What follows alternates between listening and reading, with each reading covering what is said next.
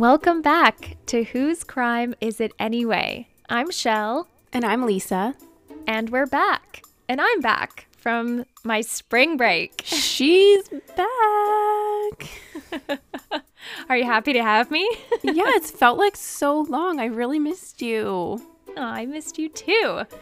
It was a, a needed break, but I'm happy to be back. We're happy to have you back. Yeah, I needed a little space while I moved. It's a lot of work moving, man. Like, I hate, I can't imagine. Imagine Yeah. moving an entire house, not just Yeah, an no. apartment. I don't know how my parents moved their gigantic house and downsized. I don't even get how that's possible. Yeah, it's the worst. Just my like apartment, moving it and then combining stuff is always a bit of a challenge, I know. but our place is getting there. We've been redoing our kitchen and ordering new furniture and yeah, I love what you've done so far. Yeah, it looks good. Steve did a lot of work, so I have to hand it to him. I I just designed it. I just helped with the aesthetics. the and vision. Yeah, the vision, exactly. Happy to be back though. Yeah, back in kits. Back in kits and back with whose Crime. Feels good. So, this week we're doing something a little bit different. Lisa and I are both going to share a survival story. And I think this is awesome. We haven't done this before. And survivor stories always get me in the feels. Like, it, they're very mm-hmm. emotional for me. Mm-hmm. Because it, you go through something terrible, something so traumatic, and come out on the other side. It's remarkable. Right. And they live to tell their story, and you see how they've moved forward and Yeah, been able to overcome it. It's just it's crazy. It's heavy, but it's worth listening to these stories. So mm-hmm. let's dive in. In a small town in Manitoba in 1990, two teenage boys are watching a spy thriller on TV when there's a knock at the door. They had no idea that what was about to happen would be so much worse than any movie they had ever watched. When they opened the door, they came face to face with a high school classmate who decided to bring death to their doorstep. This is the murder of Curtis Klassen and the survival story of Tyler Pelke. Take it away, girl.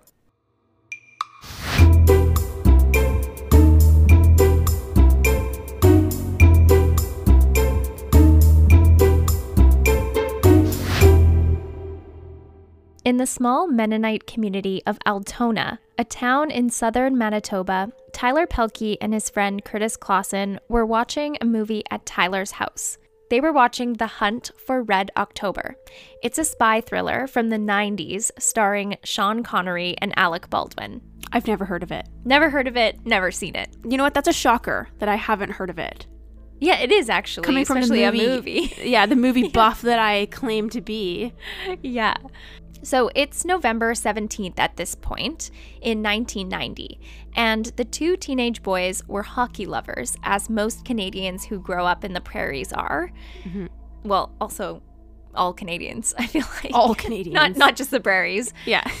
They were both on the same hockey team, fellow goaltenders, and they were one year apart. Tyler was 14 and Kurt was 15. They had just attended a hockey event with the rest of their teammates. Again, the two of them loved hockey. After the party, Tyler and Kurt decided to hang out and watch a movie, relax, kick back, shoot the shit. Tyler's mother was away that weekend on a work trip, so the boys were happy to stay up late with the house to themselves. Free reign, baby. Exactly. I loved that when I was a kid. Same. They had no idea that their lives were about to become worse than the spy thriller they were watching. It would become a horror film. There was about 2,000 people who lived in Altona in 1990, and it was part of the Bible Belt of the province. So it was a community where everyone knew everyone. Like 2,000 mm-hmm. people, that's not a That's big town. tiny. It's tiny. So, you know, you knew your neighbors, it was mm-hmm. safe. Mm-hmm. No one locked their doors. Classic. So, when a knock came at Tyler's back door that evening, the two boys thought nothing of it. Tyler opened the door to see one of their high school classmates, Earl Giesbrecht, standing there. He knocked on their back door? Yeah, the back door. He didn't come to the front, he came to the back. Weird. Earl was older than the two boys. He was 17, a senior, and he showed up to the Pelke house dressed in all black with a menacing look. This was a boy that Tyler and Kurt wanted nothing to do with. Earl was known around school to be different. He was manipulative and cold. Earl said to the boys that he was breaking into homes in the area. So that's why he came to the back door. But he knocked. Yeah, he knocked, but he came to the back door because he's like running through yards. Okay. I don't know if his like initial plan was to tell them and then get them to join To him. or join him? Yeah. Like, let's go. Yeah, I'm not sure. But he held up a large duffel bag. When Tyler asked what was inside, Earl said, the tricks of the trade. So he pulled out a 357 caliber Magnum handgun from the bag and held it up, almost like a threat. And then he put it back inside the bag. There were also rubber gloves, tape, and tools in the duffel, the items Earl was using for his break ins around town. What do you need tape for? Why would you need tape for a break in? It's a good question. No. So it was late, and Tyler suggested that Earl should leave. But he kind of provoked Earl into responding. And Earl pulled out the gun that he had previously shown them and he held it at the two boys. So this is not good at this point. So now he's pointing the gun at them. Now he's pointing the gun right at them. So Earl forces Tyler to tie Kurt up at gunpoint using hockey tape. Earl then tied Tyler up himself, putting hockey tape over his eyes, and he separated the two boys into different rooms in the Pelke house. Fuck. This was the last time that Tyler would see Kurt. Oh no. When Earl came back from the other room for Tyler, he told him that Kurt was dead. Then he sexually assaulted Tyler multiple times and then told him to kneel down and turn around so he could cut the tape off of his hands. Tyler's eyes were still covered by tape at this point, mm-hmm. but he thought for a moment that he would be spared and set free. But he was not. Out of nowhere, Earl took a kitchen knife, pulled Tyler's head back, and sliced his throat. Oh my god. It's awful. This is like teenagers we're talking about. 17 year old is doing this to a 14 year old. It's insane. They're kids. That kind of reminds me of um the fucking colonel that I did the case on. Russell Williams? Russell Williams, remember he thought he told her that she, he was going to let her go and Yeah. he let her walk in front of him and then just killed her from behind thinking that she was leaving and f- set free. Yeah, it's like giving them a chance to feel like they're going to get out of this. Right. And then, what a game. yeah, it, it is. That's it's, it's a game. It's so crazy to me that a 17 year old can Is capable of that? is capable of it and of doing it and of thinking it. It's just it's wild. mind blowing. So miraculously, Tyler was still alive after this. Oh my god. So he actually tried to play dead, but Earl was not taking any chances. He set multiple fires in the house and then he doused a blanket in kerosene and threw it on top of Tyler's body. Whoa. Then he lit it on fire and left the two teenage boys in the house to burn. So Kurt was in the other room though. Was he hurt as well? So, as far as Tyler knows at this point, Kurt He is thinks dead. he's dead. Yes. Okay. The house is on fire at this point. Tyler's burning under this blanket soaked in kerosene, and his throat is slit. It's just, it's crazy. In another miracle, Tyler somehow escaped his burning home. He's he's bleeding, he's burned, but he's still alive. Wow. So he's escaped from the house now. He's out of the house. Basically, what he said in an interview is that he thought this was the end, that he was going to die. And then there was a voice in his head that said, like, get up and move. And so he did. Wow. It's just crazy. So he went to a neighbor's house next door, and his hands are still taped behind his back at this point, and he's unable to speak. Like he tries to speak, and just nothing is coming out because his throat is slashed. Right, right. The neighbor immediately put a towel on Tyler's neck to halt the bleeding and then gave him a pen and paper to write down what happened and who was responsible. Tyler wrote down Earl's name. Wow. Okay, but why would Earl want to do this? Did he have beef with the two guys? Like you said that they kind of didn't really care for Earl in the first place. What was his motive? From what I can tell, Earl was always just a bit different. So he was abused and sexually assaulted as a child, and he was bullied in high school for being gay. So he saw the hockey boys, Tyler and Kurt, as representing those bullies, and he thought that they should pay for it. But they weren't bullies to him. Well, apparently there were some like derogatory comments that were made, or in passing, maybe Tyler or Kurt at one point or another said something to him that didn't sit well with him. Okay. But it wasn't like an outward.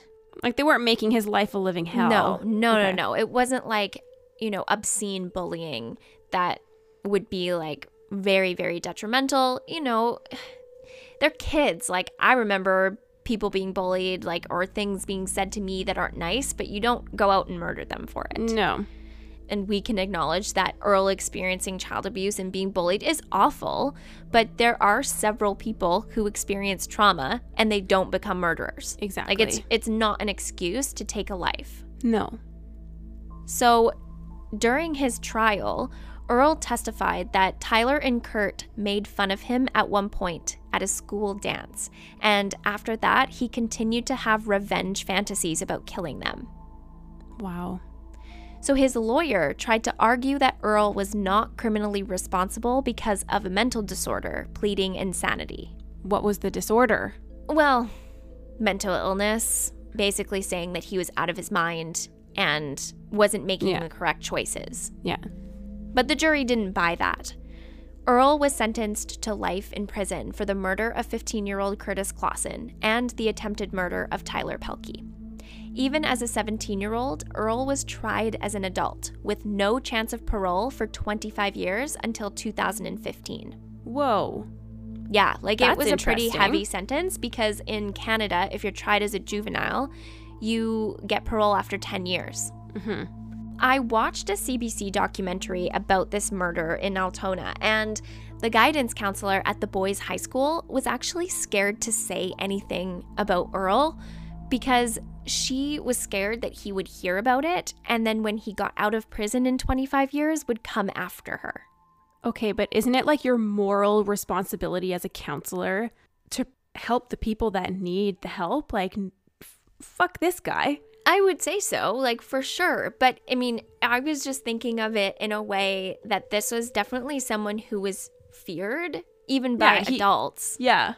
and probably isolated from friends and social groups at school, which could escalate his behavior. But it doesn't seem like he was getting any help, or, you know, like you said, this guidance counselor. I mean, she seems afraid of him, but she's not like doing anything for him. Yeah. Do your job.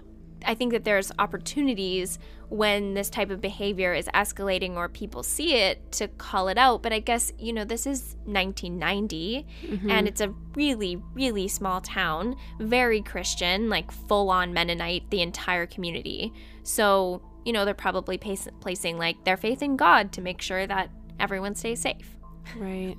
So it's been 31 years since Kurt's murder and Tyler's escape from death. It took Tyler a long time to accept that he was alive when his friend wasn't. And although his scars stayed with him, this experience did not break Tyler's spirit. He went on to become a firefighter and now lives in Red Deer. He's also a motivational speaker and shares his survival story with people across the country. That's amazing. It's, it's amazing. I mean, you basically were left to be burned alive Ugh. and you become a firefighter to save others. Like You're it's saving people. it's pretty beautiful. And to, you know, be a public speaker about that too, overcoming that trauma, to be able to speak out loud about it as well. Yes. I mean, that takes a lot of bravery. Yeah. So because he was 14, in Canada, essentially, your like anyone's name when they're a juvenile is essentially kept from the press. Yeah, it's a publication ban. Yeah, Right? remember Jasmine Richardson, who was 12? Like Yeah. she would she would only be referred to as JR. Right. But Tyler is basically because he's so open and wants to talk about what happened to him, he's just waived that and said like you can include my name in the press. Right. But an interesting development has happened in the last year. 3 decades later, Tyler's attacker Earl is walking free. I don't like hearing that. Last year, in 2020, Earl was granted full parole, allowing him to serve the rest of his sentence in the community. He has to report regularly to his parole officer and is under no circumstances allowed back to Altona or to get in contact with the Pelke or Klassen families. Tyler actually met with Earl face to face while he was in prison through the restorative justice program, and mm-hmm. Earl accepted responsibility for what he had done. Okay. Although Tyler isn't happy about Earl being out on parole, he has learned to forgive. It's honestly so much strength to move on from this and to put this behind you. I mean, it's obviously never out of his vision because he mm-hmm. has burns over his body, so he sees those every day. Mm-hmm. But yeah, it's it's just it's tragic, but I definitely am amazed at how he's come out of this. Like he speaks so well in any of the videos that I watched. He just is so well spoken and open and willing to mm-hmm. discuss the details of what happened to him, like to relive that so many times. I mean, it takes a lot of bravery, I can I, I imagine. Oh, yeah. Okay, so did they ever find out what actually did happen to Kurt, though? So, the details of Kurt's death haven't really been released to the public. I mean, he was, you know, 15 when it happened. So, I did find some reports that say that he died from blood loss due to his throat being cut, similar to what Earl tried to do to Tyler. And some say that Earl tried to actually strangle Curtis at first with a cord, but then it broke, so he turned to a knife instead. The thing about the knife, though, is that Earl's knife, when he went to cut Tyler's throat, missed Tyler's jugular vein by the width of a dime. Like Whoa. the smallest width. If he had gone up a little bit more, he would have been dead. That's like a centimeter. Yeah, Holy It's- shit. crazy. Tyler has burns still to this day that cover 25% of his body. And at the time, he needed over 200 stitches while he was in the hospital. And for a brief moment, his heart actually stopped. So, to be able to confront a person that tried to kill you is remarkable. And then to forgive them, even more so. Like, Tyler survived death and he continues to make a difference in the world, inspiring others and saving lives by being a mm-hmm. firefighter. Like it's mm-hmm. just it's amazing to me. I anytime I read about I survived stories, mm-hmm. it just hits me how resilient we can be as humans. But time doesn't heal all scars. Although this is the story of how Tyler survived, Curtis Klassen did not. He was senselessly murdered. But Tyler continues to honor his friend's memory whenever he shares his story. And with that, we are no longer wondering whose crime is it anyway? I feel like you and I were kind of channeling each other when we were researching our cases. Oh, really? Because I've got another one here for you that is on the same level. Oh, okay. I'm excited to hear it. So, what's your first reaction when you get an unexpected ring from your apartment buzzer or a knock on your door? I look through the people. But, like, literally, who's there? Yeah, literally every time. Stranger danger immediately, right? yes. Yeah. And obviously, every time it's fine. But that's exactly how my story today begins. Except this knock on the door was far from what you would ever expect. Oh my god, a knock at the door. I no. What the heck? We were channeling each other. When a teenage boy accepts a painting job, he is quickly kidnapped, held captive, and tortured for days before he finally manages to escape. But that meant his captors were on the loose. This is the survival of the Nova Scotia boy. Take it away, girl.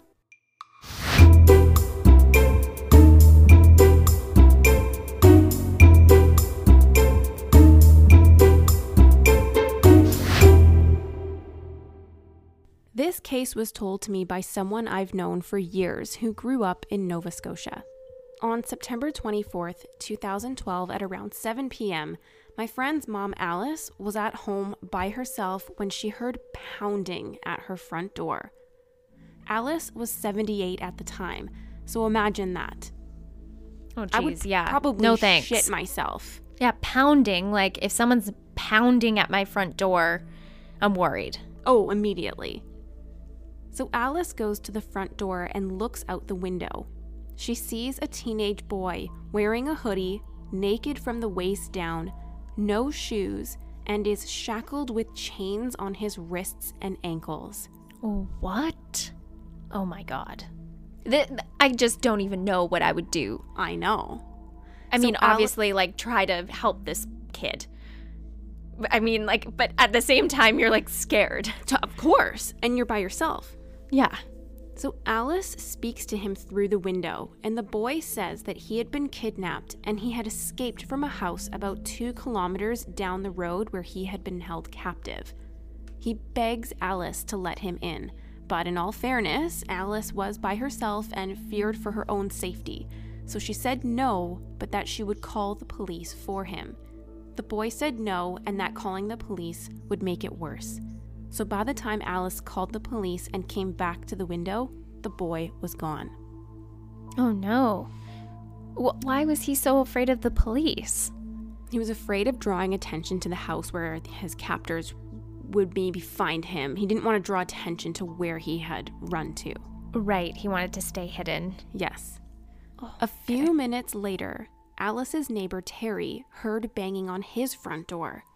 Terry opened the door to find the half naked boy in chains begging him for help. Terry gave the boy clothes and cut off the padlocks on the chains. The boy told Terry that he had been held captive by two men for several days while they sexually assaulted him and threatened to kill him. The boy said he tried to escape once, but they caught him and brought him back inside. This time, the two men had left him alone at the house momentarily, and it was then that the boy threw himself through a boarded up window in the house and managed to escape. Oh my god. How old is this boy? Do we know yet? 16 years old, Oh my god. he ran down the gravel road barefoot for almost two kilometers, which was when he came across Alice's house. Terry also offered to call the police, but the boy was so afraid of being caught by these men again and didn't want to draw any attention. The boy was 16 years old, so his name is protected by a publication ban. He asked Terry to drive him to Bridgewater, which was about 30 minutes away, so he did. And it was sometime after that that the boy did file the report with the Nova Scotia police. Now, to paint a picture of this area, Alice and Terry lived in Upper Chelsea, Nova Scotia, which is located about 125 kilometers west of Halifax. It's a pretty secluded area with vast, dense forests and gravel roads where properties were so spaced out you couldn't even see your neighbor's house.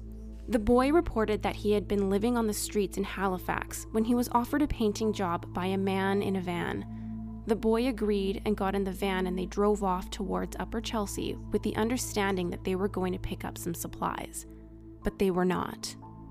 So at this point, I guess I was thinking, you know, where are the boy's parents? Or like, where's his family? Are they contacting his family? But if he was on the street, I guess that makes a little bit more sense. Do we know why he was on the street? Um, I'm not entirely sure, but it was just like this period in his life where he was he was living on the streets. He I don't really know any yeah, I don't really know the details of it. Okay.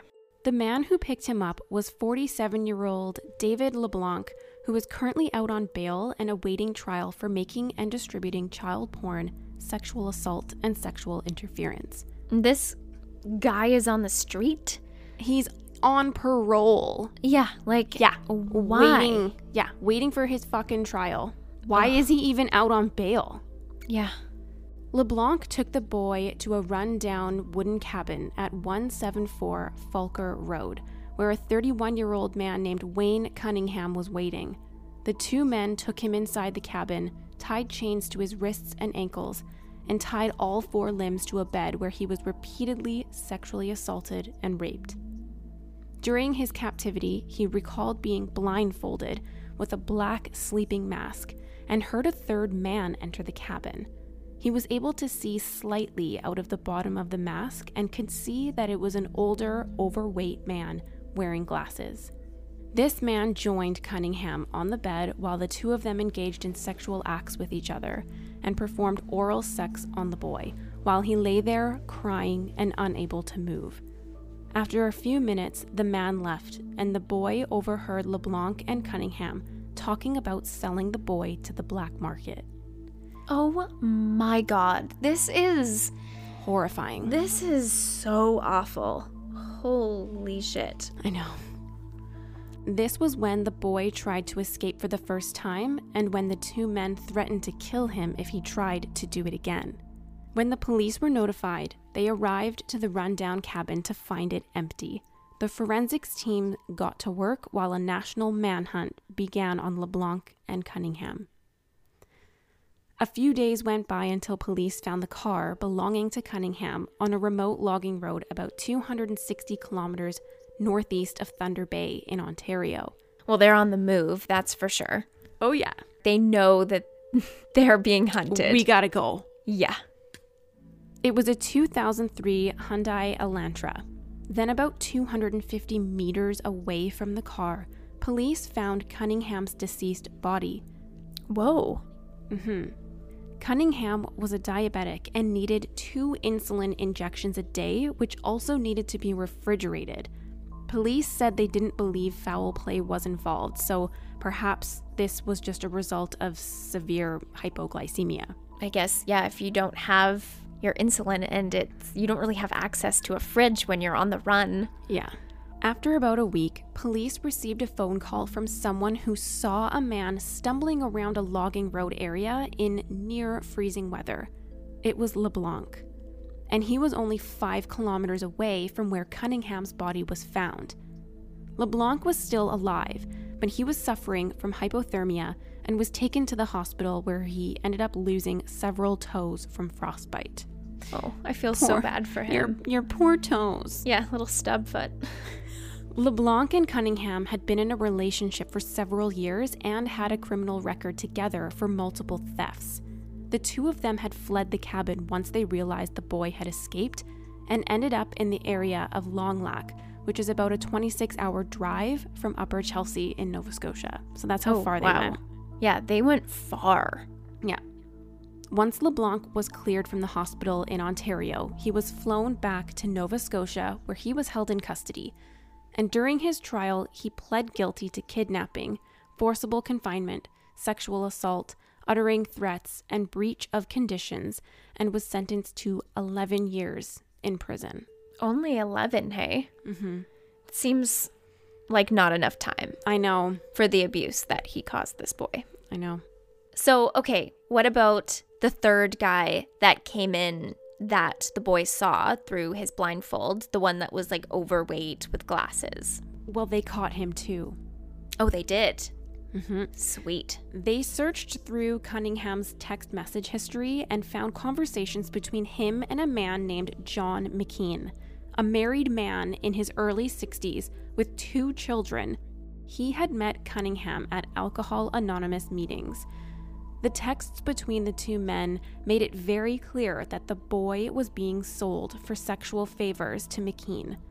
McKean's text to Cunningham asked him if everything was a go, and Cunningham replied, quote, "Oh yes, sexy." Oh. McKean then asks, quote, "Looking forward to it. Do you have a pic?" Oh my god. know. This is disgusting. It's so gross. Cunningham responded with quote, I would rather not send a pic. You will see tomorrow. McKean pled not guilty, stating that he didn't know that the boy was underage or that he was being held against his own will. Oh, And- bullshit. Bullshit. Bullshit. And he said that if he had known, he would have helped the boy leave, stating that he was disgusted when he learned the truth of the situation during his interrogation. No, I'm not buying any of that. He was shackled to the bed, was blindfolded, and he, was, crying the entire he was time. crying. He was not there willingly. no, no, that is such a lie. It's bullshit. McKean paid Cunningham to have 15 minutes with the boy and admitted to touching the boy's genitals, but stated he did not perform oral sex on the boy. His DNA was found on the boy and on the bed that he was chained to.